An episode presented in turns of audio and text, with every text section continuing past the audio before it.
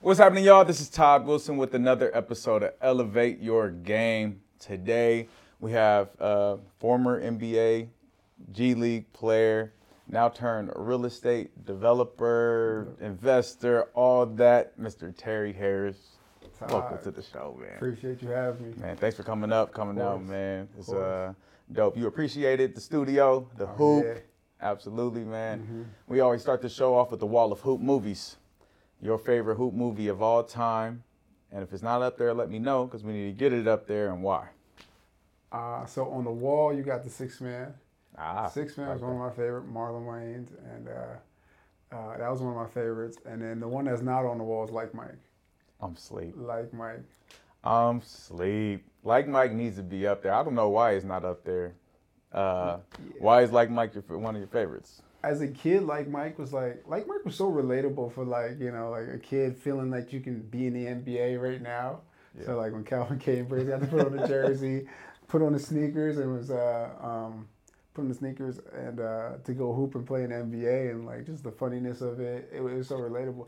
And then actually now I'm thinking about it now, is honestly, if you really think about like Mike, the real lesson like Mike is like you can do anything that you believe in. Right. Because right. the end, he's like, it's not the sneakers, it's in your head. Like it's whatever you believe. Like this wasn't the sneakers, it was you. Right. And uh, you know, he he didn't he, he kind of did that and got that little play in the end, and they won the game. But you know, that's just kind of really that's really what life is about. Really, just you know, believing in yourself and Hundred percent. If some little kid, if they just changed the rules when you were playing, and some sixth grader came into the NBA, what would you think about that though? hey man, I want to take it serious at first. you ain't gonna be the vet like uh, what's Morris Chestnut's character? And I forgot his name in that movie. Morris Chestnut, yeah, Yeah, he um, um, I can't remember. Tracy, Tracy, yeah. Yes, Tracy. Like man, he really like started mentoring this kid. I'm like, but it was dope, man. I, I was one of my favorites, man. I call it a black classic. My boy Trey Walker. I'm talking directly to you because I know you listen to my show. It's a black classic. I don't care what nobody says. Okay, let's get it. All right. Um, so let's talk about hoop. When did you fall in love with basketball? Man, uh, it was it was all my whole life. I can't even really can't remember because uh, growing up, I had older siblings who played, and uh, my whole family played basketball. So my dad introduced us to the game, and uh, I guess when I was a baby, you know, I had a sibling. I guess my oldest sister started playing, and she was probably nine years old, and she was she was hooping right when I so. That's all I saw growing up, and So you were born with literally a ball in your crib. legit, exactly. Man, that's crazy. So, um, last week we had Aaron Holiday, who's Mm-hmm. also from a hoop family, and he, you know, he said two or three is when he figured out he fell in love with basketball. But man, I was like, that's the youngest I ever heard. But man, you were Mhm. literally born with Mhm. it, and that's that's all you know. Do you think that that was you were like destined to hoop? Like, did you did you feel like you had other options growing up?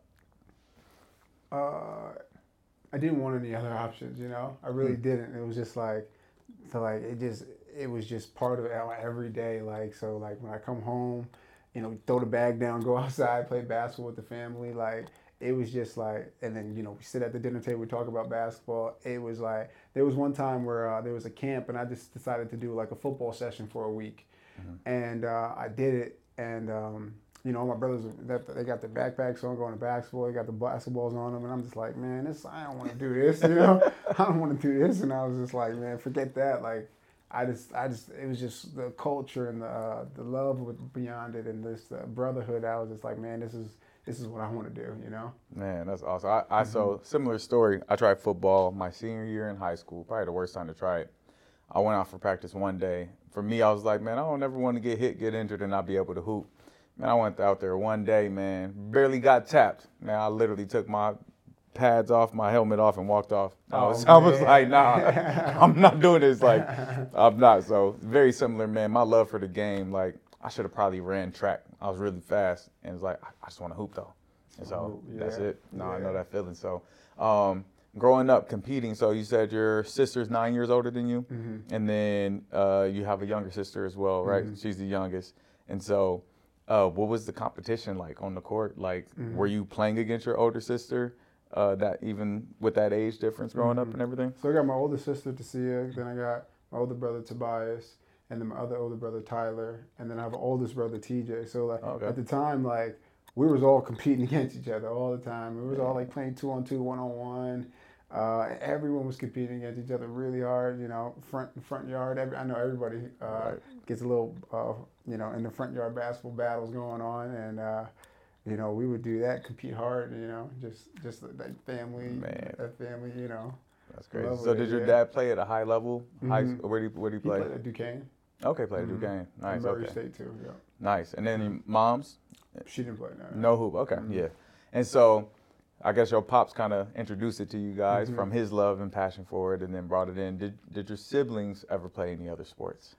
Yeah, I think like everyone like dibbled and dabbled on another sport, and nobody, everyone was just like we just veered back to basketball. that's always hoop. Yeah. No, I, I, think I always think that's interesting, just how it's because I have a little son, and I, I, talk about this often. It's like, man, I want him to hoop. Like, uh-huh. and my wife's like, what if he wants to play the piano? What if he wants to? Because my wife is a non-hooper. She's a gamer. She's like in the anime, creative, all that kind yeah. of stuff, and so. Um, I'm like, I don't think he has a choice. Not not like I'm forcing it on him, but I'm around hoop all day. Mm-hmm. He's gonna want to hoop, mm-hmm. and so uh, very interesting. Just how you grew up is like that's all you knew, and for so sure. hey, I'm, I'm kind of gonna keep it like that for my son. That's all yeah. he's gonna know. So exactly. Um, now through you grew up in where, would you grow up? New York, Long Island. Long Island. Okay, mm-hmm. so New York. So New York basketball. So is that the mecca of basketball? I would say so. Yeah. Oh, nah, still like We we ain't gonna do this. but uh, so growing up, New York. What is um, the grassroots basketball scene like from you know grade school to middle school? What is it like? Uh, grade school to middle school for me, it was kind of like getting introduced to AAU. Um, even now, like I know, like a lot of people. For me, I, I got introduced in middle school, AAU basketball, but um, a lot of uh, at a young age what we, what we, would do is a lot of times like playing tournaments like a Rucker Park, uh, mm-hmm. those outdoor tournaments in like Brooklyn, New in the city, and you know it's like tough basketball. Like you're battling, you know, you fall on the ground, getting scraped up. Uh, but at the same time, it's just super fun. You know, it's like you're competing with other people, and then for me, like as kids in Long Island, we my father would make it like make it a thing to take us out to the city and play against you know tougher mm-hmm. competition out there. So we would do that a lot and um, make those trips out there just to get the best competition as young kids and make sure you know that we're not playing like, like Long Island's quote unquote it's not supposed to be at, they don't it's say the suburbs right yeah exactly yeah. so we got to make sure we're in the trenches playing Hoover over right. there too so uh, we did definitely did that a lot um, trained a lot and uh, and um, middle school high school, elementary middle school that's pretty much what it really, really what it came down to did you uh, play on the same team with your brothers? You guys all played the same team, or was it? Uh, there was actually there was one time. Uh, I was in eighth grade, so I got moved up to play JV, and uh, they were playing varsity uh, at Hills West, and um, there was one game where the last game of the season I got moved up to varsity. Mm. So we were all, and it was uh, we knew they were gonna we knew we were gonna blow out blow out the team, so uh, coach is like, be ready because you know you're gonna get in, and he's like, I'm purposely putting you in with Tyler and Tobias, That's so dope. all three brothers get in at the same time. And I was just like, man, this is about to be the best day of my life. right. I was like, this is what I, this is what I, this is what we do it like growing up, you know. Mm-hmm. And now we actually put on a high school jersey. You know, they're nationally ranked, and I'm on the court with them. I was, I mean, it was one of those days where you know you got the jersey laid out before the bed. Right. You got, you yeah. got, you make sure you, you, you just having the jersey like super clean. Uh, I was so excited. So they get me in there, and then uh, you know Tobias Tyler just like they was like, yo, their main thing is like we're gonna get you your first bucket, your first varsity bucket. So uh, you know they, they come down first thing they just swing the ball to me.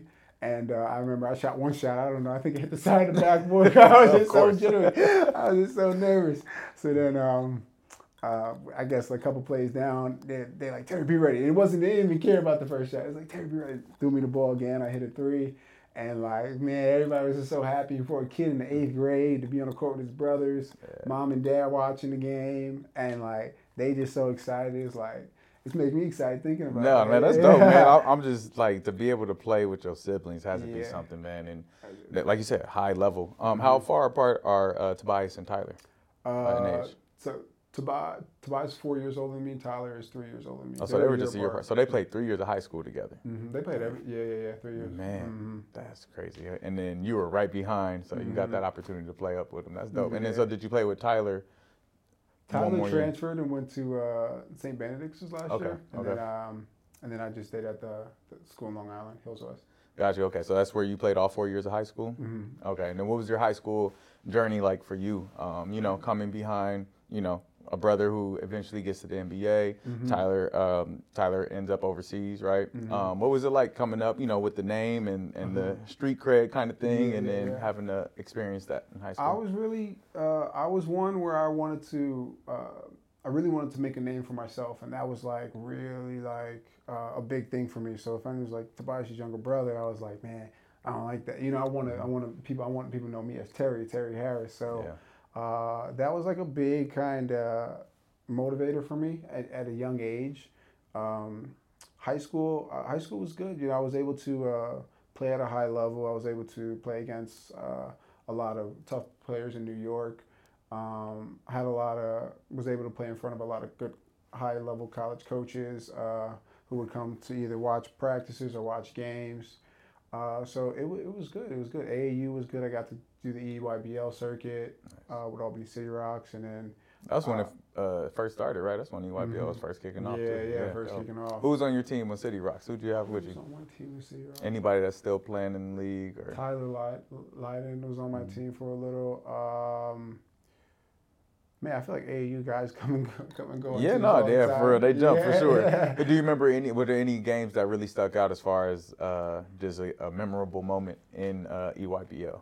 And EYBL, uh, it was one good game uh, I had against a Stanley Johnson team. Okay, yeah, I think he was at Oakland. I want to say. yeah, Soldiers. So yeah, yeah. So there was a couple good moments. Yeah. yeah. Mhm. Um, so high school, what was what was your specialty? And also, I want to talk about this. Let's let's scale it back. So you said you were training a lot and developing. Was that all your dad, um, or did you have your own trainers as well? What was that experience like developing?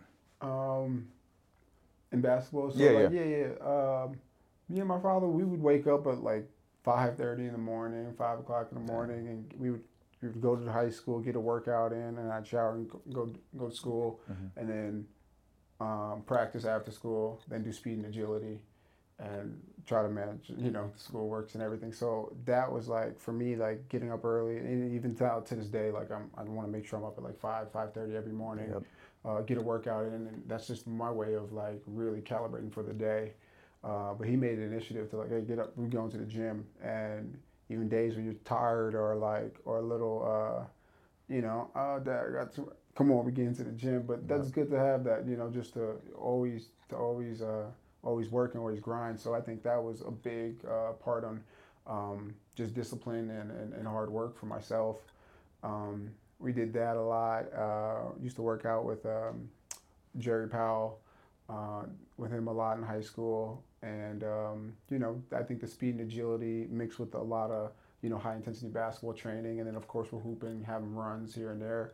Uh, you know those types of developments for any kid is just you know Yeah. we're more It's gonna get you there. Yeah, yeah, it's gonna sure. get you there. Yeah, exactly. And I've had the pleasure of meeting, I guess, two two of your, two of your brothers and your sister.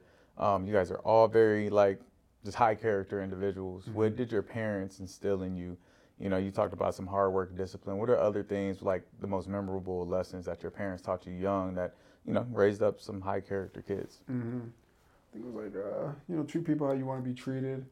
Um, you know, show respect to people. You don't know what they're going through in life.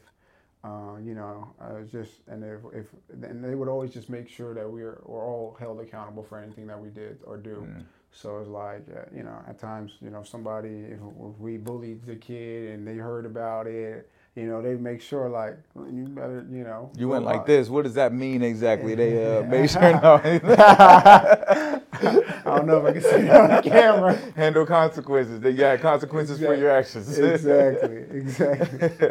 no, that's dope, man. That's good. I, I think it's good to hear for parents to hear, you know, the accountability piece. Mm-hmm. Um, did they ever take basketball away as a consequence?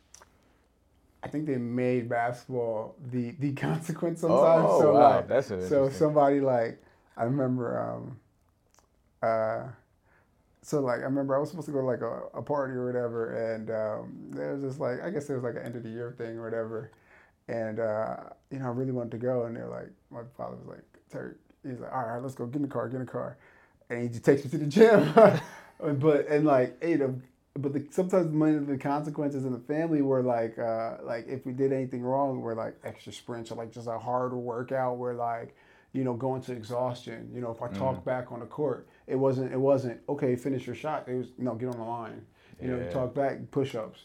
And you know, sometimes even if my father was the coach, at sometimes it was uh, if I messed up, you know, the whole team's on the line. So now it's not just me being accountable, but now I'm holding other people accountable for my mistakes. Mm-hmm. So now you want to, you know, when other people are accountable for your mistakes, you take it even more on yourself to I can't I can't mess up the same way. So um, you know, I think like on the court, that was really the main way, Yeah. really, of uh, dealing with any consequences in life. Yeah. Did, did that make you um, like not want to play basketball at all sometimes because of it? Like, did you resent them or resent? I'm saying that. Did you resent basketball because of the consequences you had to face? I'm gonna say this. I think everyone in my family at one point or another said, "I'm done playing." There you go. Okay. Yeah. Yeah. but uh, it was like, just like a not even maybe a couple hours later. Get in the car. Let's go. We're going Back to the gym. Back at it. No, I think uh, I think it's so interesting. Um, I think uh, a parent, especially, or I'm gonna just say a dad, because I think is that's what's most in our basketball world. A dad who has experience playing basketball is so important to teaching you about life with basketball. And hey, he, he just pushed you, made you guys work hard, and all you guys turned out to be college players, right, and pro, and just um, high character individuals. And so it's always good to hear what they did to do that, to get you guys to that level where, you know, you have extremes, right? You got the LeVar Ball extreme of, of whatever he did. The kids worked out though. They was in the gym, they was working. I think that's the common factor that people don't look at is how much work you guys are putting in. But also his outspokenness and his way of doing things, speaking things into existence that mm-hmm. may not be, and all that, and kind of his, you know, extrovertedness is what I want to call it. Then you have the calm dad, where you don't hear much about, but mm-hmm. they still working when they get to the gym. You know, sure. they are, you know, they're holding you accountable and making you do basketball workouts for consequence. Now, Avery, when I get home, you doing the basketball workout if you get in trouble. That's my daughter, so let's just get it done. I like that. Um, all right, so working through high school, you had a you know recruitment coming, playing at a you know playing at a high level, being able to play E EYBL. Um, where'd you end up uh, going to college? So recruitment was actually a little. It was it was a little tricky for me because uh, I believe um, at the time, out of high school, uh, my two brothers were like high division one players, and you know we were trying to reach out to like high division one was like where I wanted to go, but at the time, you know, I was really trying to, you know, I was figuring my game out still. Mm-hmm. I think a lot of a lot of a lot of uh, you know we think like what we see in high school is like is the players is the is the the kid's game and like Yeah. this is who the kid is, but kids can still develop, you know. And um, I was figuring out a lot still. So at the time, I wasn't, and I could say it, kind of- I wasn't really distinctly like a high division one player at that time. Um, so recruitment, like we, we, like high division one schools were interested, so like we are like taking visits, and then um, it just fits weren't right, and it honestly led me to have to go to a low D one school. I went to Houston Baptist University, a low division one school, and um, my thing was, and my whole family thing was, look, look, look, you know, develop here, go show that you can kill here, and you know, do what you got to do for a year or two, and we're going to get you to, uh, you know, we'll transfer Yep. to a higher school and and to really, or it's either that or go prep. And I didn't, I, I didn't want to do prep. Uh, I didn't want to do prep. So, um, so I went there and I, I, I took a visit there. I liked the school looked cool and everything. So I was like, I'm, I'm going to take this route. And um, for me, do you want me to get to college? All right. Huh? Yeah. So, all right, I'll keep going. Keep going. Yeah, yeah, keep so rolling. for That's me, uh, uh, you know, there's two things. You know, when you go into a high, when you go into a low major school, uh, you gotta have. There's like there's two mindsets because majority of those players there, at low majors, they're not. Their goal there is, you know, when when when college is done, I'm gonna get a job. Yep. Maybe I'll play overseas. NBA, out the picture. Right. Nobody's looking, nobody's thinking NBA. Coaches are not talking about NBA. Mm-hmm. And it's just, it's out the picture. And, you know, I'm a big believer of if I'm surrounded by 10 NBA guys and we're working out every day, I'm going to be lifted up as a player, and I'm Yep. going to be the, the 11th NBA guy. Yes. But if I'm surrounded by a whole bunch of players who like, yo, we just doing this for fun, we doing, you know, we just like around, da da da. I'm gonna be the 11th guy to kind of slack around too. Yes. So I remember going there my first my first workout. We played pickup. I killed. It was just hands down best player. And um, as I kept staying there, I got a little comfortable, and you know I could see like, you know, the trajectory didn't kind of work out. I got a little head. It got a little, you know, I got in the head game with the coaches, and and you know, and I was like a person who like I was a person who um, my goal there was I need it, I'm in and out of here. It's not. Uh, I, I'm a high. I'm a high Division One player. I, I really shouldn't be here. Yeah. That was really my. That was really what I thought, and I felt that the coaches thought that too, and it didn't really work in my favor. But they try to hinder you showing, kind of showcasing your skills so you don't leave, type of thing, or It was more of this is about the team, not about you. Got it. So Yeah. and and, and I can I can see it. You know, you know, you want to win. Um, you know, I can see it. So I have no. Yeah, I, I, don't, I owe nothing. it's a team Oh, game at the end of the day. It's a team game at the end of the day. Exactly. Yeah. So we I play the first year there. Um, I don't do as well as I expect myself to do, and then um, I I do another year. I sit out a little bit. Uh, I got hurt in the beginning of the year, but I start really perform. I play really well. Got hurt, and I missed about five six games, and then I come back and they don't really play me. So it's like, uh, Oh man. so I took a medical red shirt, and I transfer after that year, and I get to transfer to Eastern Michigan. got it. And when I go to Eastern Michigan, it's like a it's it's a good mid major. It's in a high in the MAC. Uh, teams like University of Buffalo, Ohio, uh, University of Akron, and it was like a breath of fresh air for me because it was just like like you know these there's guys on this team who are looking for like like I like on the draft boards. Uh, Yeah. The coaches are talking like guys are talking NBA. Guys know they're gonna play professional after, and it was like I was like, man, this is the environment you know you want to you really want to be in. So like as much as we look at schools and look at like um, you know look at fits and you know all that, I think one of the main things that's important is like is your goals aligned with with with the environment that you're going to be around. So like if your goal is the NBA and NBA is your goal, um, is everybody else going to be talking about that? Or is everyone going to be like pushing you for that? Or your, is your work if your weight room workout's going to be catered to that? Um, or your education going to be catered to that? Yeah. Is uh, your nutrition going to be catered to that? Uh, is your mental mindset going to be catered to that? Like that's all so that's all so so important. And um, I even I even have another like I even I saw that hit again hitting the professional level as well. But um, I go to Eastern Michigan, and Eastern Michigan was like like I said, it was breath of fresh air. I, I do two years there. Um, I sit out one year and then I play one year, and it goes well. I was able to like get back to me, be back to like the scorer, the player. I Yeah, used the to be. hooper. Exactly, the hooper. Terry the. Hooper. Yes. Exactly. And then um then then I have I had that extra year because I sat out, and I have a grad transfer year. So now it's like all right, I'm going to go grad transfer. So I go to North Carolina A and T, and A and T was like, yo, we're just going to let you rock here, do your thing. Uh, you're here for a year, and I was like, cool. So. Um, A&T's great. It was great. The HBCU experience was amazing. Um, so I get there. I, I shoot. I, I shoot the three ball at a really high level. It's like one of the top three point shooters in the nation. Terry got a strap, y'all. Let, let, Yeah, let me say it since he ain't gonna. Terry has a strap. strap. you don't miss. Go Don't miss. yeah. So um, I got I shoot at a really really high level, and then um, at the time I'm like I'm six six and I can shoot the three at a high level. So it's like the game is like, you know, it's a pro game. You know. Yeah. So, and um, I remember, but at the same time now, there's a low D one school though. Right. So they like I'm a fifth year senior, so my mind's a little more. I can I know how to now at this time I know how to kind of navigate and not let you know. I remember like one of the first meetings we had. The you know the coaches say there's not one pro here, and that's that's like unfortunate because Wow. yeah, there's not one pro here. I don't see one pro here. Did And you I- interrupt them and correct them? I didn't, but Oh, I just okay. like I didn't. I, sh- I should have. I You took, the, you took the mental note I, though, I yeah. took the mental note exactly, and and but like kids going into a low D one school, that's stuff that you have to learn how to. If you're gonna go there, you got to navigate. You got to Yeah. know. You got to be really secure knowing that. Look, I'm a pro.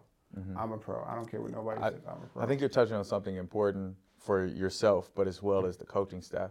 Mm-hmm. Even if they're not used to getting somebody who is, you know, focused on being a pro, that they should know. Mm-hmm. That's what it sounds like. Is that hey, at least your coaching staff should know that you you want to be a pro, or you have the potential to be a pro, Mm-hmm. so they can uh, give you the resources and build it around you. Because you hear about some low major or some even some D two guys who make it to the NBA. exactly. And so I think in some of those situations, those coaches know like I got a pro on my hands. Hey, I'm gonna keep this guy as long as I can and have that opportunity. But we talk about this so much. Um, we do it for high school even out here in Southern California. It's crazy, and making sure you're a fit. Just because a school has a great name and a great reputation doesn't mean that you fit their culture, mm-hmm. playing style, or the you're going to get along with the coach. Mm-hmm. I said, go where the coach wants you. Make sure the academics are something you can handle, and you can develop in basketball. Mm-hmm. And speaking back to your first year at Houston, you had the mindset of, yo, I'm about to just, I'm gonna bust this up so I can get to the next level. When I know you know this now, and uh, it's a, I guess, a principle of success is I just go, got to go in and get better every day. Mm-hmm. You go in there with that mindset, regardless of where this takes you. You never know what can happen if you go in here focused on, I'm gonna just get better every day. Mhm. So, thank you for sharing all that. I think that's Mm-hmm. awesome, and that's good for the kids to hear who are getting recruited and have low major opportunities. Make sure it's a low major opportunity that sees the potential in you. Exactly. No, so- exactly. So finishing up at North Carolina A and T, Mm-hmm. Good experience. Right. And then um, great experience. But then, you know, sometimes you go to the low majors and uh, I didn't know what was next, you know. You're just around the trajectory. I mean, I always knew like overseas was next, but I remember um, I signed with my agency, my, my father's agency, Unique Sports Management. And, um, you know, he I remember him talking to me. He was like, he was talking to me before pre-draft. He goes, he's like, Terry, you're about to do pre-draft. I'm going to get you set up. You know, you're going to have a lot of teams you work out for. Um, you need to get locked in. And the, I remember I came home right after my season, and it was like a like a, a real mental shift I had to make because I didn't like this was all like whoa like this is coming like NBA teams now. I'm like oh wow like this is getting real now. So um, I go to um, I, I go to LA and and this was it was so great for me to come out here and work out with you Chris Johnson and start doing pre-draft with, with, with all the great college players who were playing. And then the pros would come in and out and, and Chris would uh, make sure our workouts were legit catered to going to NBA how NBA draft workouts would be. Yes, and we did that for about when I was like six weeks. You go for like yeah, six to eight weeks. Yeah, yeah before you go to yeah work. I even got I even got there a bit earlier Oh, you probably there earlier because Yeah, the yeah, you NCAA. yeah, If you don't make the NCAA tournament, you might be there in Exactly. March instead yeah, of April. So I yeah. got there earlier, and um, I remember. I, I mean, looking back, um, you know, for me in college, my body fat was always at a good percentage. I, I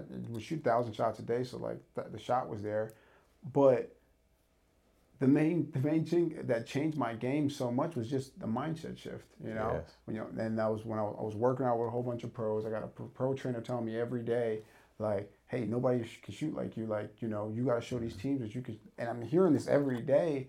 It's just like the mind shift just shifted, and and then you just like you walk like as as you know. Now I'm walking, not walking like mm-hmm. a a, a D one, just a Division one player, but I'm walking as a professional, like a pro Yeah.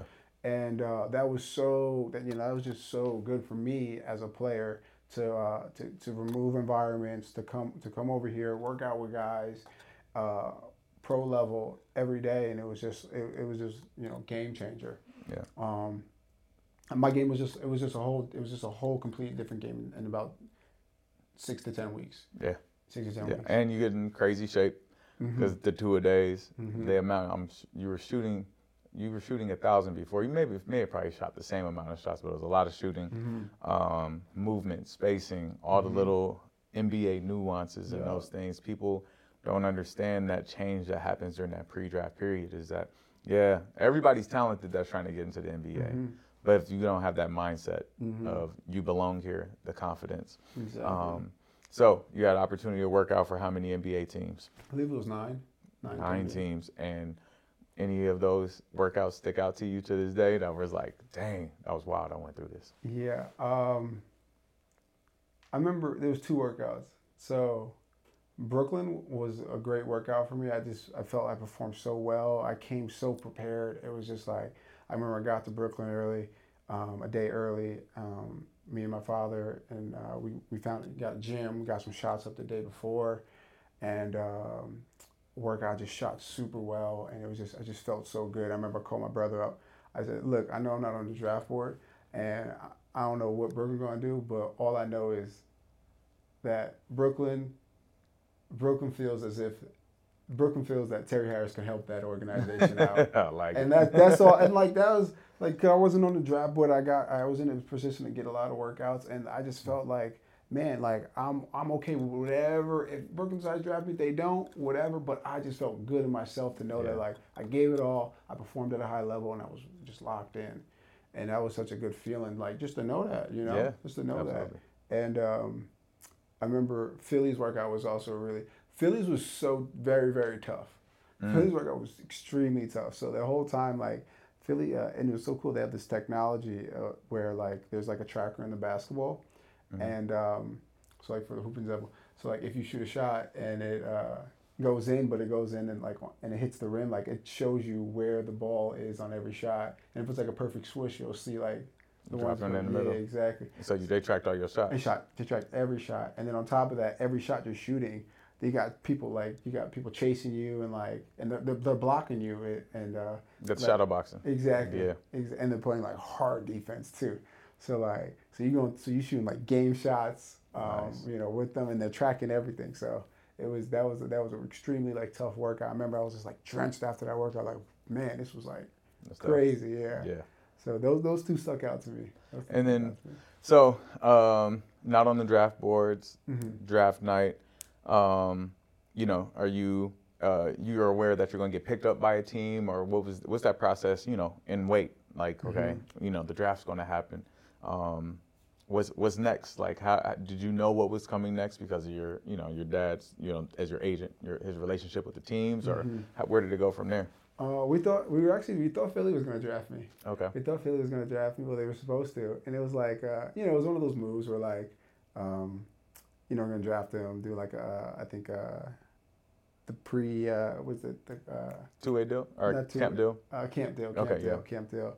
And obviously, like you know, keep the bias on you, whatever. Mm-hmm. Um, but that didn't end up happening, and it was like, and then I was kind of okay with that that not happening because I was like, you know what, let me let me let me get to the league, like yes. let me kind of get to the league, my you know. Yeah. I don't want to yeah. kind of go that way. And you're speaking to just because your brother was on the team yeah, at the yeah, time, exactly. and that I guess it's nepotism in a way, but just that, Who, that relation, the relationship base. But exactly, shoot, that's what this game is about. That is what this game is about. that you see coaches.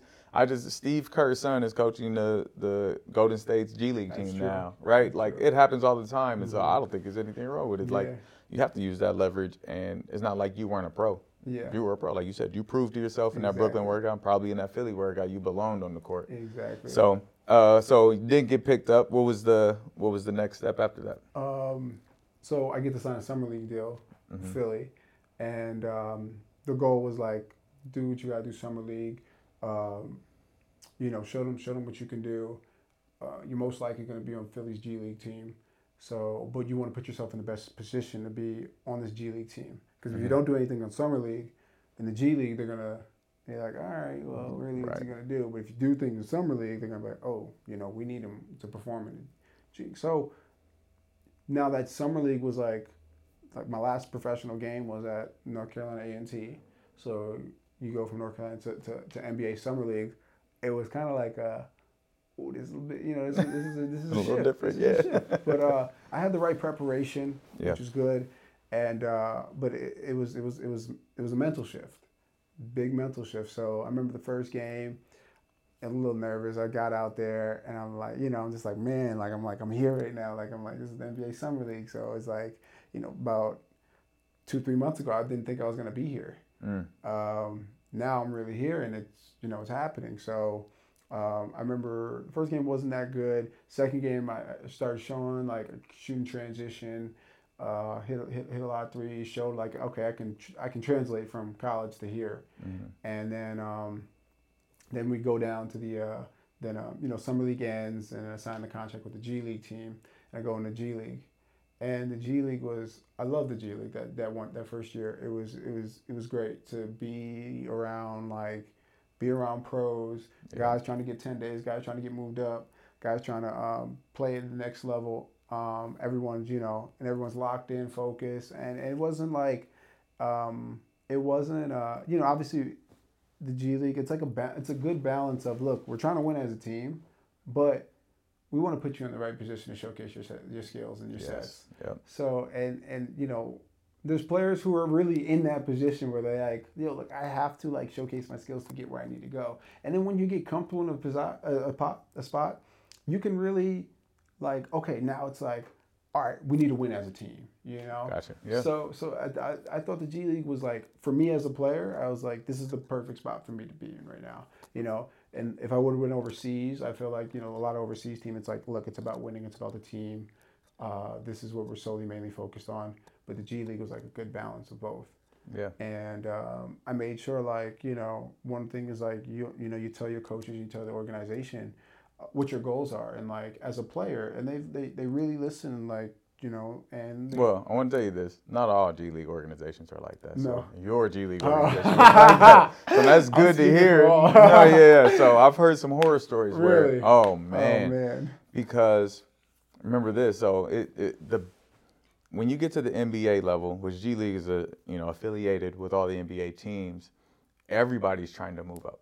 Mm-hmm. Whether you're a G League player, coach, water boy, whatever, mm-hmm. and so not all the time are the coaches invested into the players mm-hmm. like that, even though they should be because they have to know if they invest into the player and the players do well, then they'll do well, right? Exactly. But some people don't think like that. Some people um, have, you know, they're they're about themselves. Yeah. So some coaches are like, "Yo, where my where's the dogs at? Where's the people who gonna give me buckets?" And they just play them dudes. They don't try to develop each and every player on the team. So your experience was great, but not everybody runs mm-hmm. like Philly was ran that you know with your G League yeah, experience. Yeah, yeah. So that's good. That's a blessing that that you had that experience for sure, and your teammates. Mm-hmm. Um, you're blessed though, for sure. Um, cool. So how long? Uh, so G League one year. How many more years did you play in the G League? I just did one year in G League. COVID happened right after. Ah, okay. COVID cut the G League season off. So, um, yeah, the my I remember my season ending like you know there's about 20 more games left, but the season ended and, and then COVID happened, and then uh, but during the G League season I was like, because the G League season you get paid for six months, and then uh, I was always wondering like, how am I gonna get paid for these next six months?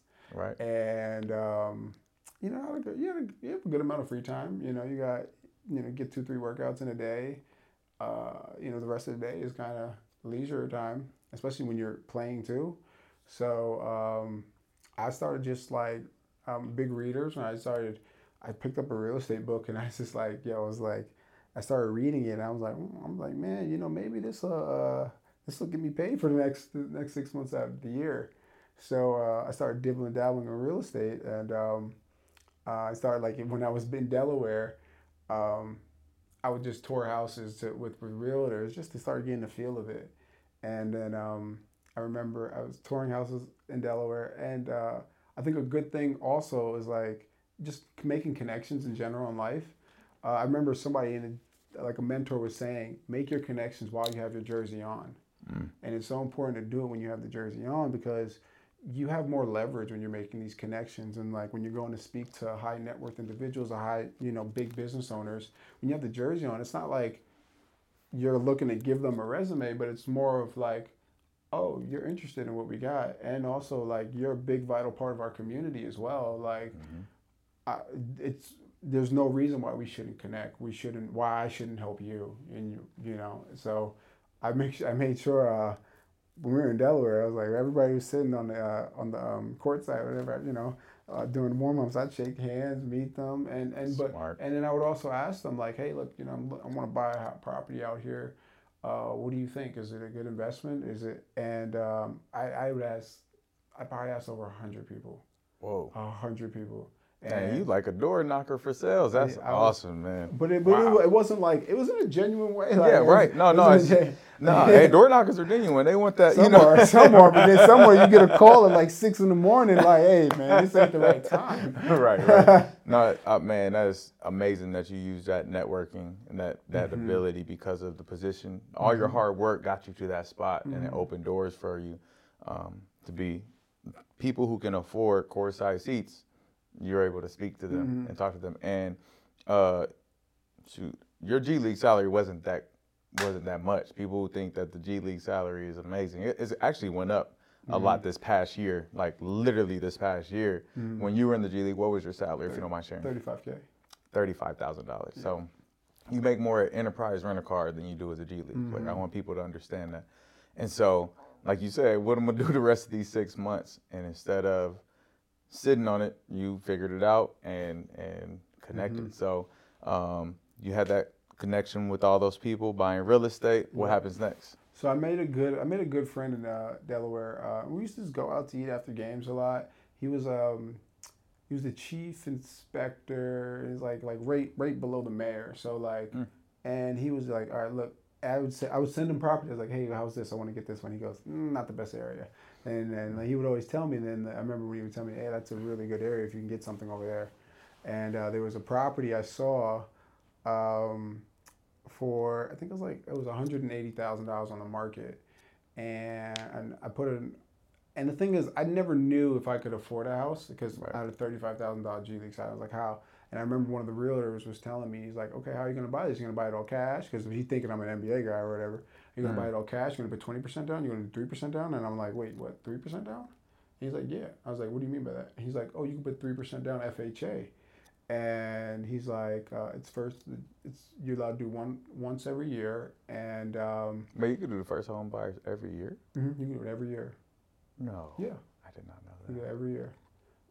Okay, So- learned something new. That's I think that's important information because it sounds the program's called First Time Home Buyers, Mhm. and I'm thinking you can only do that once. You could do that every single year. Every year. Yep.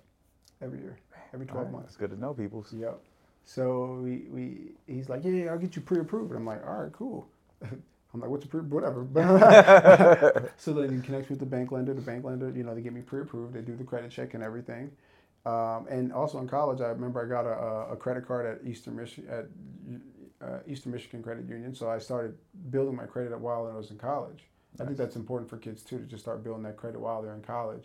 It's like why not, you know? Yeah. So when you get out of college and you're in the real life now, okay, you have you got credit leverage. I want to talk a little detail about that because that doesn't mean just go get a credit card. Yeah, it means no. get a credit card, put something, uh, pay for gas on there, and pay it off when the total Pay- pay- is due. just pay it off right away. You know, Yes. pay it off right away, and uh, don't don't think that credit, whatever limit you have, is is, is your money. That's Right. not your money. And on top of that, only spend what you have. Yes. Like, and what Yep. you have is like what you have in your checking account. yes. Absolutely. Exactly. Yeah, yeah.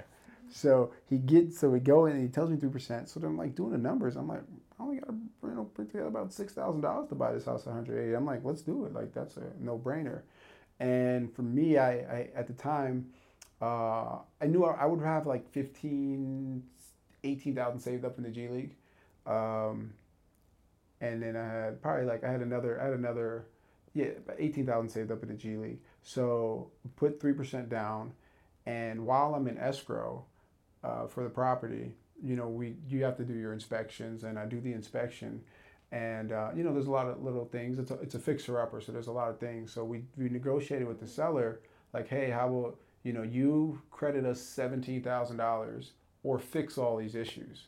Mm-hmm. So they're like, no, we'll credit you at seven thousand dollars, and then we met in the middle at ten thousand. So this was the craziest thing for me. I go to the closing table with a check of six thousand dollars, and I leave with a check of ten thousand dollars and the keys.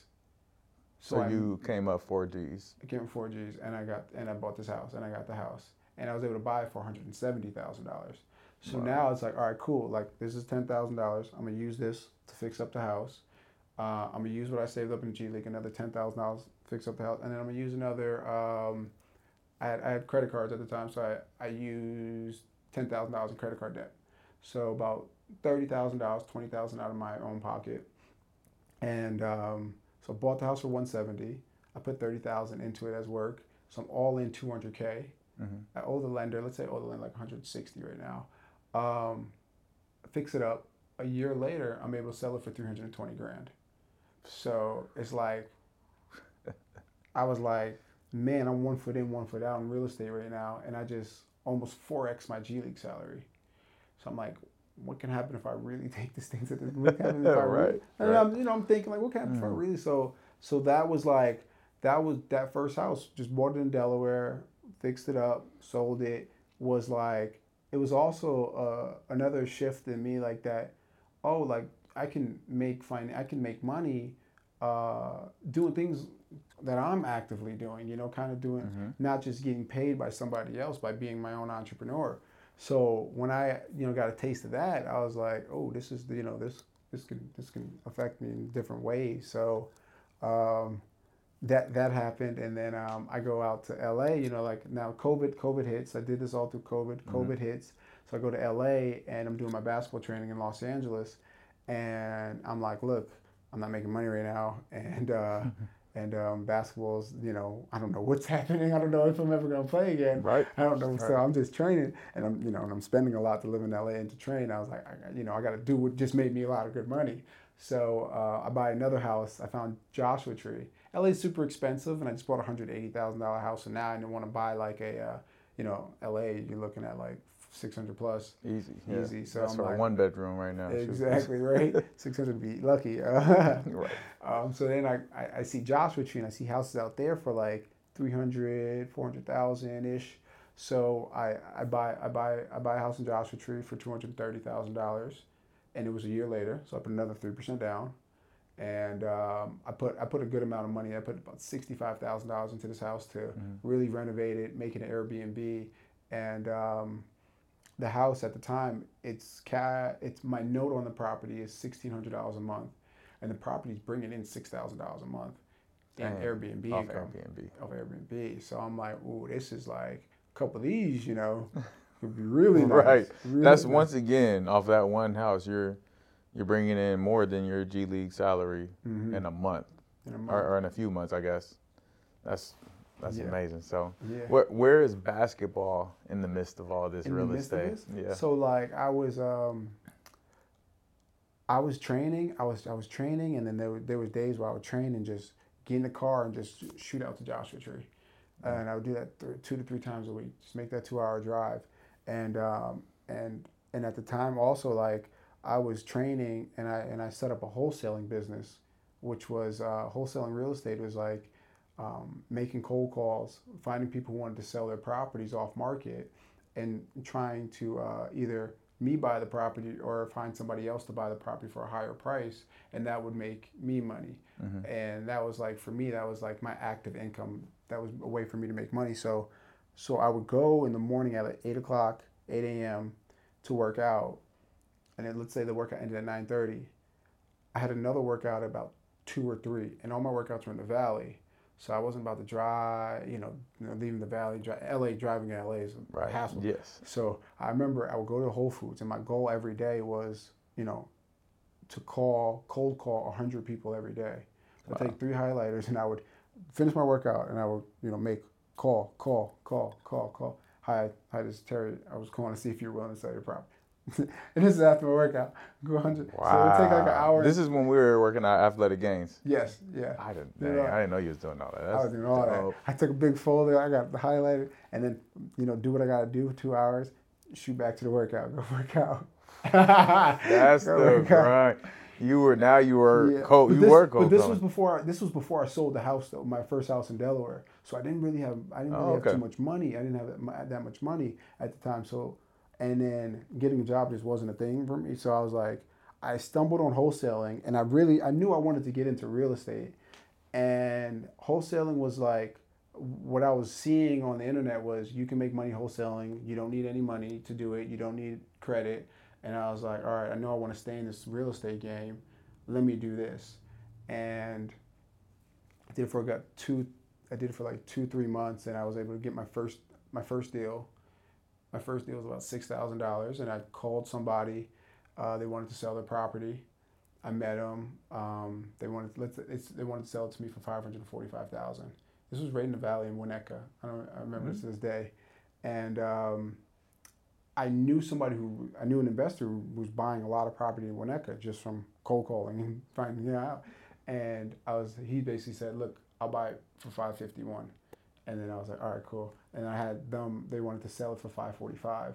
So basically, Make they bought it, and then I just got a finder's fee for it. Wow. So you're a broker at this point, just Exactly. brokering the It's deals just exactly off of cold calling. Off oh cold calling. When you're a borderline, you're you're in the G League. You're Mhm. borderline. I know it's during COVID and all that, but still, you have this these two opportunities. You know, Mhm. because we all know this: to stay in the league, G League, you got to go hard. You got to be focused on that. to. But then you have this opportunity where it's. I'm not saying it's coming easy for you, but it is happening because you're putting the work in, right? Mhm. And so choosing between the two. So what what what made what helped you make that decision? Mhm. You know, during this time. What else? Right. What else happened? So I, I think like you know the G League season didn't really they like did the bubble, but Mhm. I didn't get picked up for that. And uh, you know I would get offers here and there overseas, and they just weren't like financially it didn't kind of make sense. Um, and then I had about I had about three or four projects going on, and um, I had three to four projects going on. What made that decision? Uh, th- I think things in real estate were just it was aligning. It just felt right. It was aligning the right way, and I think for me, what made that decision really for me was, it it was starting to look like my basketball career was going to turn. It, it- really looked like it was going to turn into trajectory of, of making a living overseas playing. Mhm. You know, it can be good. It could have been great playing overseas. It could have so you know it could have been so-so playing overseas and making a career. Um, but what I did notice uh, from a lot of overseas guys was, you know, guys who played overseas, whether it be one year, four years, 10 years, they'll go play overseas, save up X amount of dollars, and then start ground zero from life, like their, their careers, their real Yeah. careers.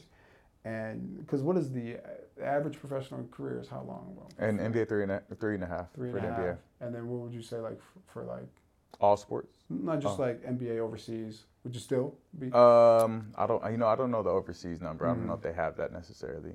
They might, because there's a lot of people go overseas and just. Mhm. But yeah, it's three three years is usually the the average pro career. Three years the average pro career. Yeah. Wow.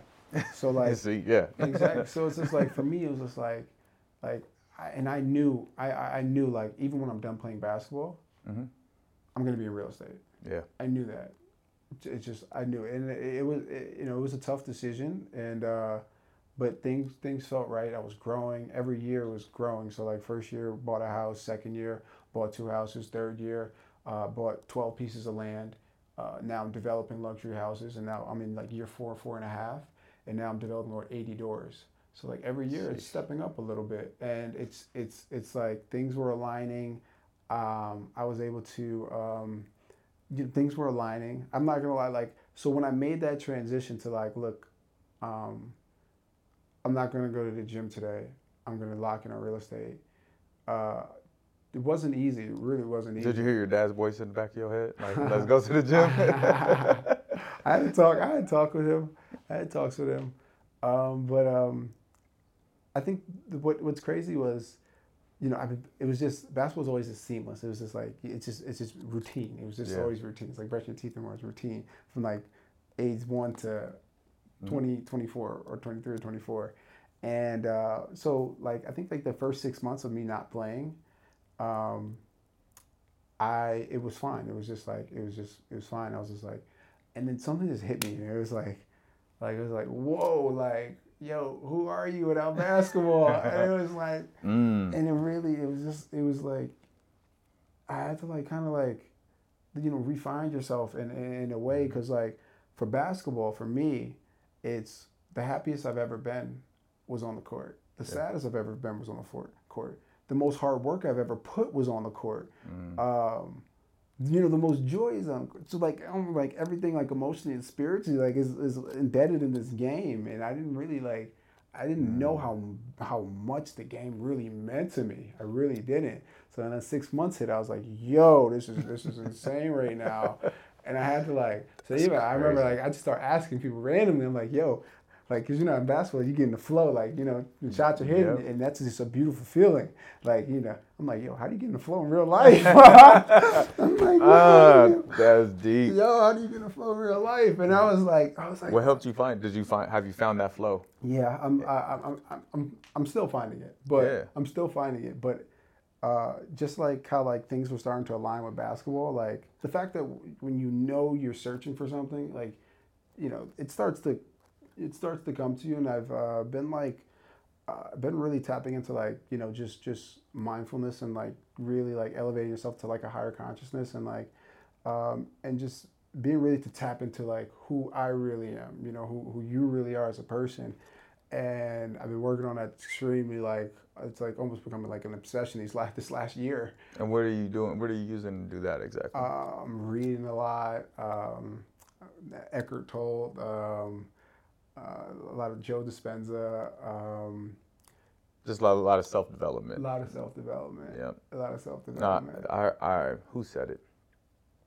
I forgot. I, I read it, just read a quote the other day, or maybe heard something over Instagram, and it was just saying, um, the better person you become, you attract opportunities because of who you become, not because of what you do. mm-hmm. And that is always a constant remark. I'm a grinder. Like we, we're from the basketball world. If we want to get a better jumper, we gotta get in the gym and work on our jumper. Mhm. Nothing else is going to cure that.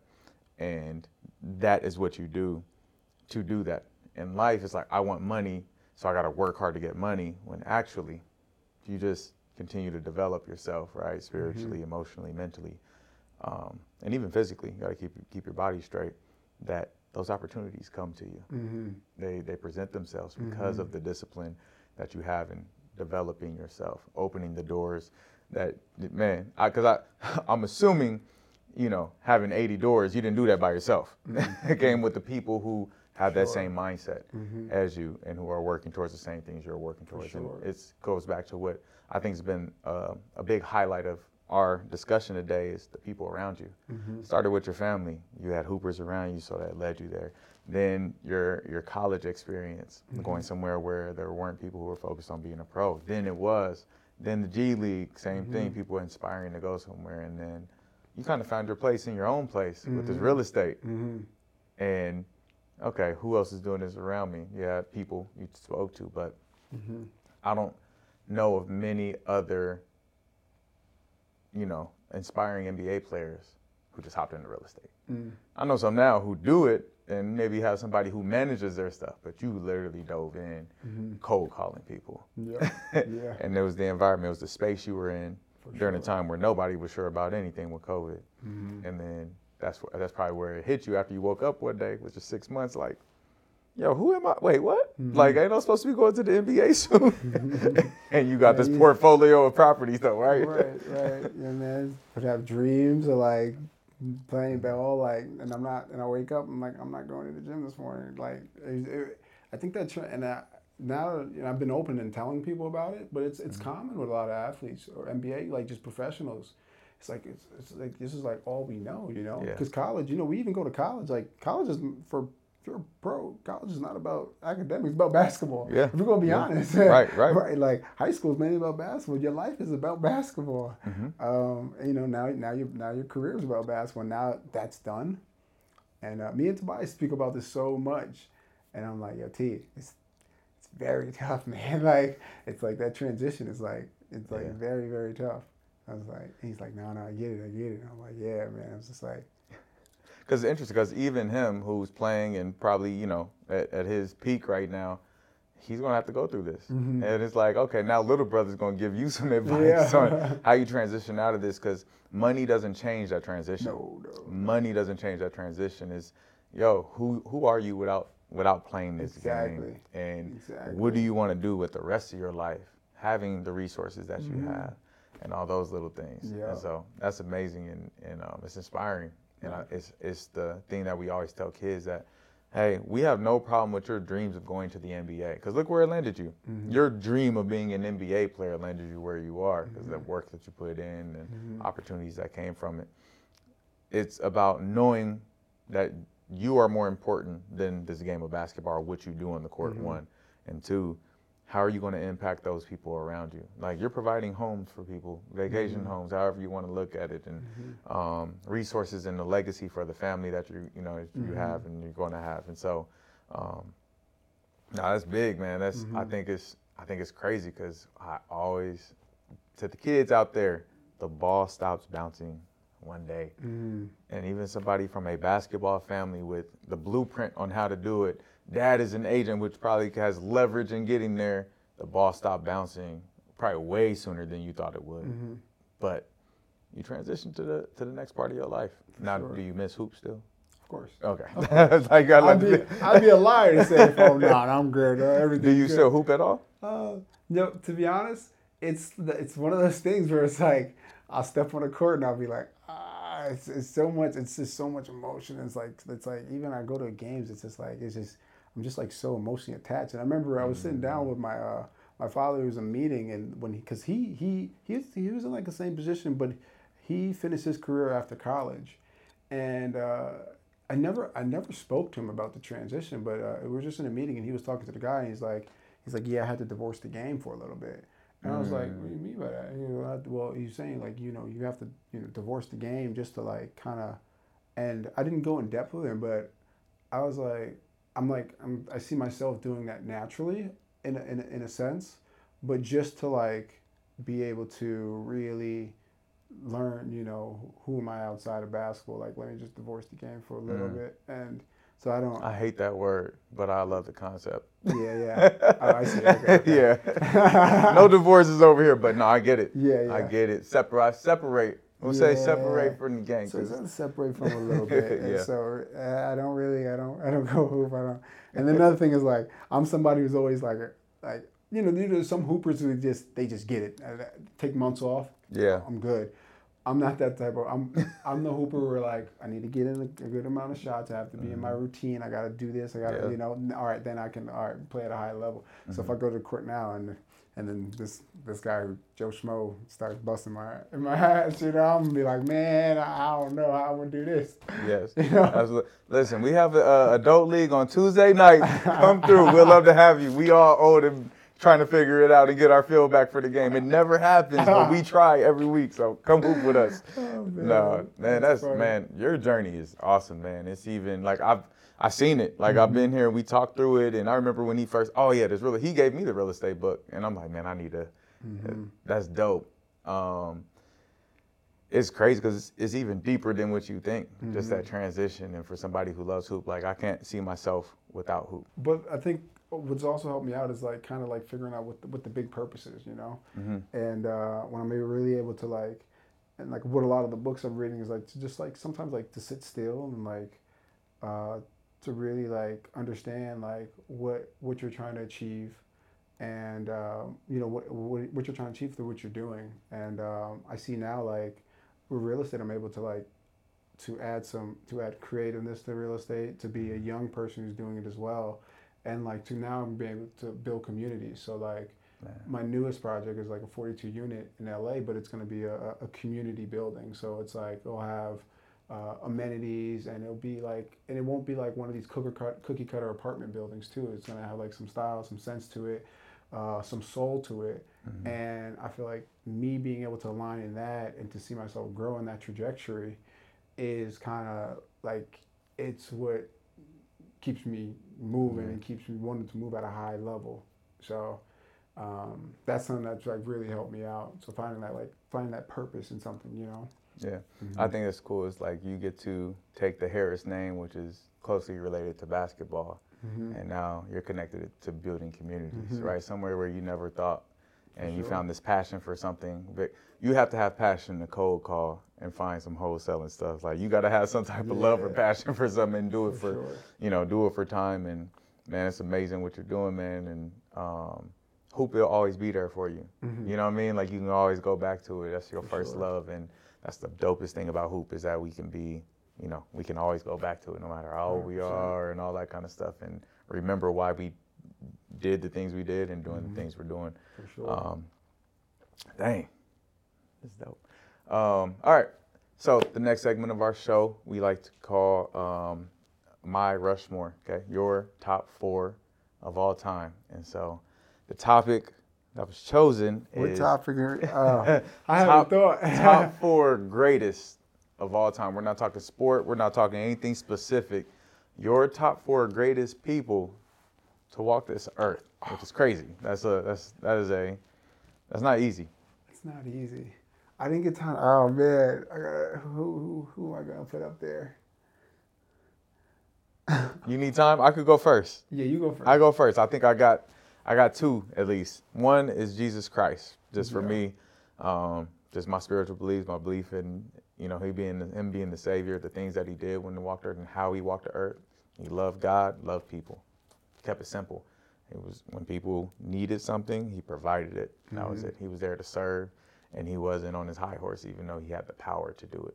I think people, us as, as people, can learn so much from the life of Jesus. Like, I understand not everybody's going to believe in the Bible and Christianity and all that. Just look at the life of Jesus and see how to treat one another. I think Mhm. it's so simple, and I try to live my life like that as much as possible. Sure. Um, I'm mean sometimes, but hey, I'll try. Um, my second would have to probably be Muhammad Ali to live a life of purpose once again. He kind of he, he sacrificed himself for bigger things during the time of civil unrest in those days, and um, you know he has a little. Uh, it, it seems like he's prideful, but man, it was a confidence and a confidence that I think black people needed to see in the time that he lived. Hmm that hey i'm the greatest. I could do all these things. And um, also you know not fight for for a couple years because he didn't want to go serve and his message that he sent over and over. Mhm. um, i think he's he's one of the greats as well Ah, man this is tough this is kind of tough trying to think of who else man i'm gonna have to say i'm gonna have to say my mama for me in my life um, once again, somebody who's selfless. I love selfless people. I think that Mhm. is our purpose if we give ourselves. And so, um, what she's done with just humans her whole life, she takes them in, she loves them. Um, she kind of mean too sometimes, but it's all in love, and she's trying to push you to be the best, best version of yourself. hmm And uh, she continues to just take people in and love them. Her heart is gold, and she needs to retire and sit her butt down. She won't listen to me, and so uh, you know, bless bless my mom for for that. Oof. I try to trying to do people I kind of know, because I think they have a big impact. I'm gonna come back to my last one. You start, Okay. start, yeah, because this is this is a tough one. Yeah, that's a tough. Makes you think though. Yeah. Yeah, no, it think. do. Makes It do. Um, definitely Jesus Christ would be my first as well. Uh, I think you hit it on top what, what, what you said. Um, one person that sticks out to me, I actually just finished one of his books uh, with Booker T. Washington, Up from Mm. Slavery, and to see his work ethic and what he went through, like growing up, like legit starting off as a slave and having having never really used that to put him down eh, because because Booker T was a slave and then right when slavery ended you know they're free to do whatever. So they would homeless he would educate people he would but educate people a way to you know build up farmland build up infrastructure Mm. uh, build businesses, and um, the, just just what he went through was just like I, I, I, I don't know how he did what he did and to build schools, Tuskegee University, right. uh, from where he went from is uh, is incredible. And I kind of when I read his book and just like, man, like there's no there's no obstacle that can really hold you back. There's no obstacle that can hold you back. So it's like just go after whatever you want to go after. So that I would say Booker T definitely on there. Um, I would say uh, one of the people I really admire is Walt Disney, just Mhm. because of the dreams and like what he created. And um, a lot of people don't know he actually wanted to create. He was supposed to create uh, this uh, this bi- this big huge city, and it was supposed to be uh, what Disney World today was actually supposed to be a, a huge community city. Yeah. Experiment. It's supposed to be Epcot, experimental prototype community of tomorrow, and um, just a dreamer and a visionary. You know, I really love watching visionaries because like uh, I, I see myself as a visionary, and uh, and uh, to see like what people are who are visionaries, what they're able to create in life is just it's incredible. So I put him on there, and then I think my last one, probably somebody I know. Uh, I'll get to my father. My father is just like one of those people who is just uh, he's going to be himself. Um, he he big big big manifester in life. Um, I remember you know when he was uh he would always say like we would ask him when growing up. Uh, he's like, Dad, where's your Rolls Royce? Where's your Rolls Royce? You know, in the family, he, really, he goes, Oh, it's in the shop. It's in the shop. he always say it's in the shop. And then um, time came, um, I think uh, Tobias gifted him a Rolls Royce, and I remember he was like, "I told you I was in the shop." but oh, but regardless dope. though, like that's really like he really meant it. He always yeah. said like he always manifests like I'm, I'm going to be driving a Rolls Royce one day, and, and, and that's what he's doing. You know. Man. So I, I love to see that, and I just love uh, you know the hard work he puts in. Uh, it's it's it's indebted to him. Like he'll never stop putting in hard work as much as he uh, puts in. So that would be my fourth. Man, that's dope, man. That's it's cool to hear like your pops reach his goals because I'm getting older now. I got kids, so it's like, man, there's so much I wanted to do when I was younger that I didn't. But man, he got his Rolls Royce, like you know, mm-hmm. and he's living the life, you know, that mm-hmm. he's you know manifested that he's pushed for, and so in faith, like I love that. I'm not as old as I think. Um, all right, so my last one, my last one might be have to be Nelson Mandela. Mm-hmm. And um, reading more and more on him, and you know, watching the movies about him, and once again, somebody who's just sacrificial with their life and fighting for something bigger and the wisdom that he speaks with and everybody he comes in contact with, he just loves. Mm-hmm. Um, I think our the four people that we pick kind of reflect our lifestyle. It's, it's interesting, like your the dream, the visionary, the overcoming of anything type mm-hmm. stuff, and then with me just serving and sure. what, you know, kind of what we do within our you know our our our world. And so um, that's dope, man. So yeah, thanks for yeah. sharing that, man. Yeah, that's good. Yeah. Hey, Jesus number one though. Y'all heard that. Um, yeah. um, all right. So the next part of our show is where were you when? Okay, an impactful moment in basketball history. Um, so for you, when LeBron won his first championship down in Miami, yep. 2012, 2013 season, mm-hmm. D Wade, Bosh, yep. the Big Three. Big Three. So I remember um, I was always a Bron fan, right when he got to the league. So like I was like, I was just waiting, you know, and I was like, like if LeBron lost, I lost. it was one of those type of things, and like uh, people make fun of me because wherever LeBron goes, you know, I'm, I'm just gonna follow his career. and uh, uh, I remember um, it was I think I was in it was early in high school. I was watching in my uh, in my basement. And I, I remember I started taking photos on my phone and throwing them on Instagram. Like like LeBron got his first ring, and it was just it was a good feeling to see to see somebody uh, go after something and like you know all the expectations Bron had and uh, to and I think he's he's mastered every expectation he's had. He's just yeah. he's he's gone after he's done it, and then to finally like see that one it was like that one little missing piece because that's everything like hey he's the girl but he hasn't won a ring yet. Here's the ring yeah. to get that, I think that was like that was a special. That was a special. That first one was special for him. Yeah. Yeah. For for the viewers, it was special. I know his 100%. his one is probably the one in Cleveland. Probably is going to be his most special. Right. But for the viewers to see, it's like, all right, we got it. Yeah. It, may, it might be that first one because I remember just him talking about going some man coming back to that environment. He had to go to Miami mm-hmm. to understand what a winning organization does, and took that back to Cleveland. Mm. And then I think it's something that's carried he's carried to LA, and just the you know him growing, right? Mm-hmm. He was already he was already hooping. He was the best player in the league since his third year in the league, in my eyes.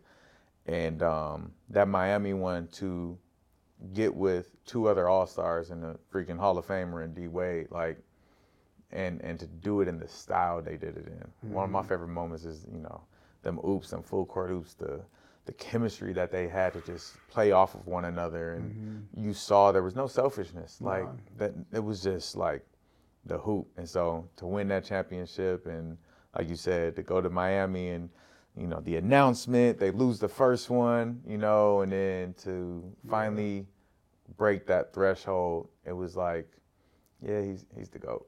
That's that's when I became a believer. Like, okay, he, he's the goat. Like, now Michael Jordan's the best player ever, but LeBron's my goat. If that makes Mhm. any sense at all. Mhm. So it's it's uh yeah, and it's dope because I've had the opportunity to work with them and train them and to see all that and that the championship pedigree. It follows you. They walk different.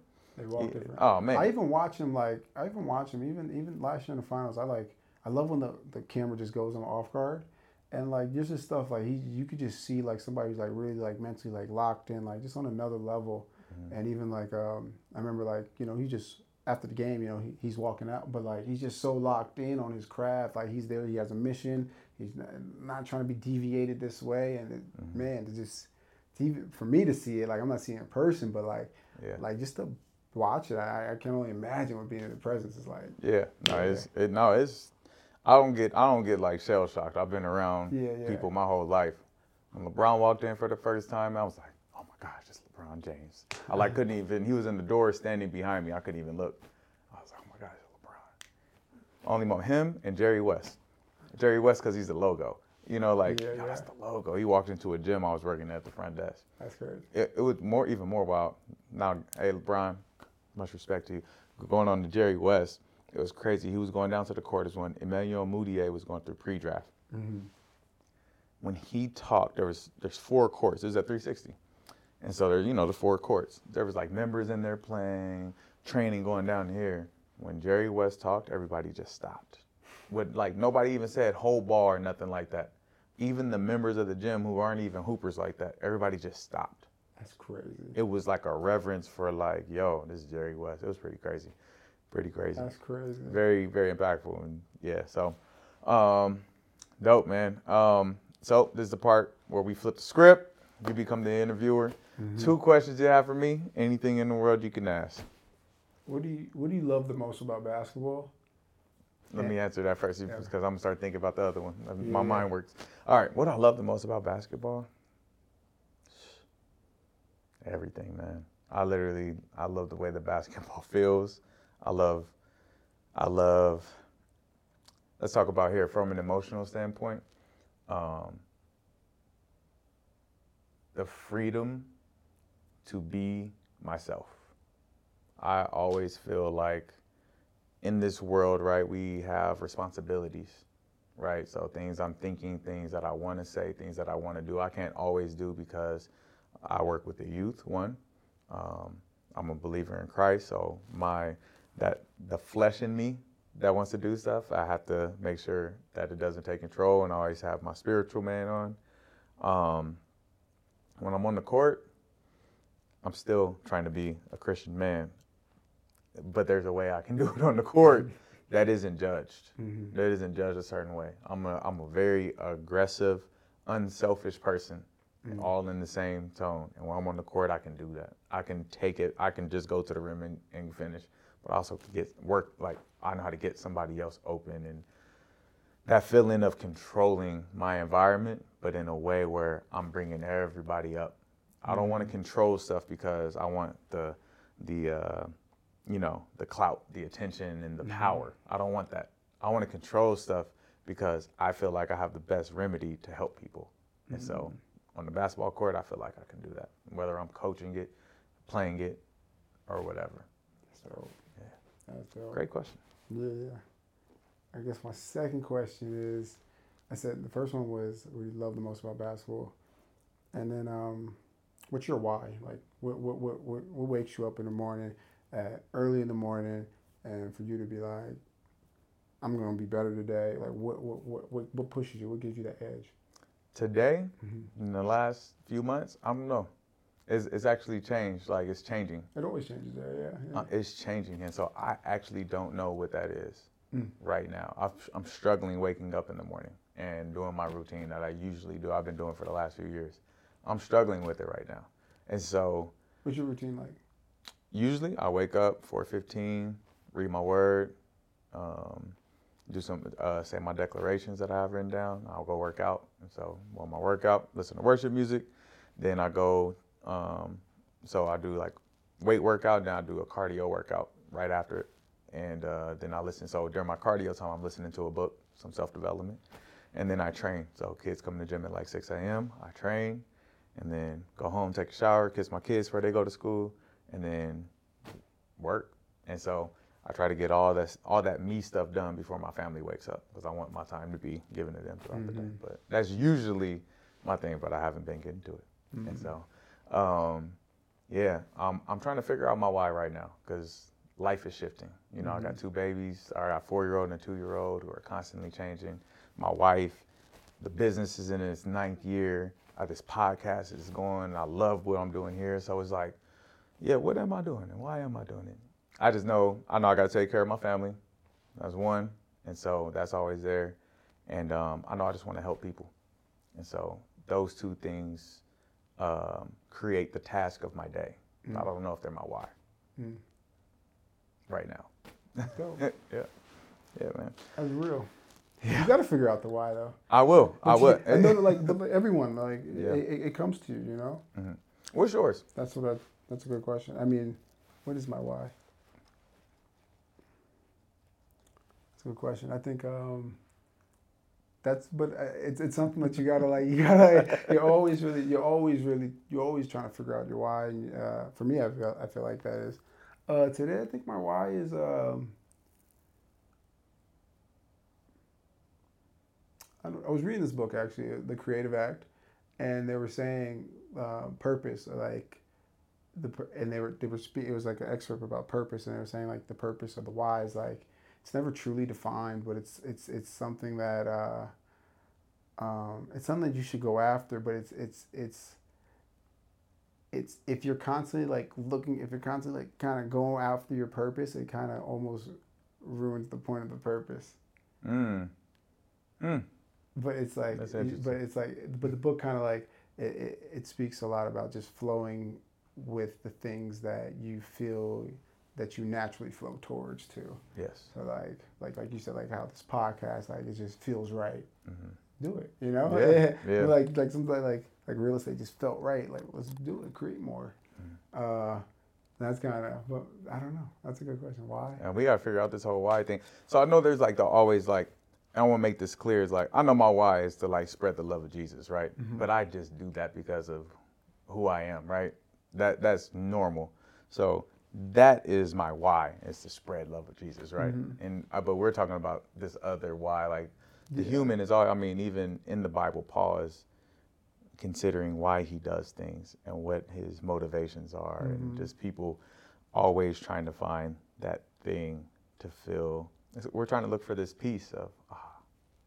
So my Mhm. actions can be pushed towards that thing, but the journey is all that matters anyway. Because if we reach this destination, the why changes. mm-hmm. Yeah, yeah. But now I think about it, um, I definitely want to be able to allow show people that I think part of my why is like to be able to like I'm a 27 you know developer. Um, I want to I want other people to know like you know I bought a house with a thirty five thousand dollars salary. Like I want other people to know like oh I can do that too. So I feel like I I, I take it upon myself to like to uh, you know want to share my story, want to tell other people how I did it. Uh, there's no part of me that that says, you know, there's some people. There's no part of me that's like, oh, I'm not going to tell you what my salary was, or I'm not going to tell you what I made, or this deal, or or I I have to. Like it's just I want you to be able to, you know, Yeah. want you to not even you do it, but you able to know that it's possible to do it. hmm Uh, I think that's part of my why, and I think another thing part of my why is like just to be able to spread joy, you know, and light to other people. I thought when I was playing the best on the basketball court was when I was having fun and being happy, and it was just such a joyous feeling. And I want to be able to flow more in, in that tune and, and share that Yeah. with other people. I, I think that's There you go. So you yeah. figured it out talking through it exactly. Sometimes that's all it is. Talk it through, you figure it out. For sure. Um, Yeah. So you got 24 second shot clock. That's your camera right there. Tell the people um, anything you want. It could be about any venture you have, something that you want them to tap into, or just some ins- inspiration or encouragement. Cool. What's up, y'all? Terry Harris, um, real estate developer, play professional basketball. Um, right now, you guys can follow me on Instagram. That's where I'm most actively on at Terry Harris 15, uh, where I just showcase uh, some of the works I do and the projects I'm working on. And I try to be as transparent as possible with that. And um, if you have any questions, feel free to reach out. And uh, that's pretty much it. Thanks, man. Appreciate you being on the show. Appreciate you, Todd. Yes, sir. Yes, sir. we'll tap into you guys next time. Peace.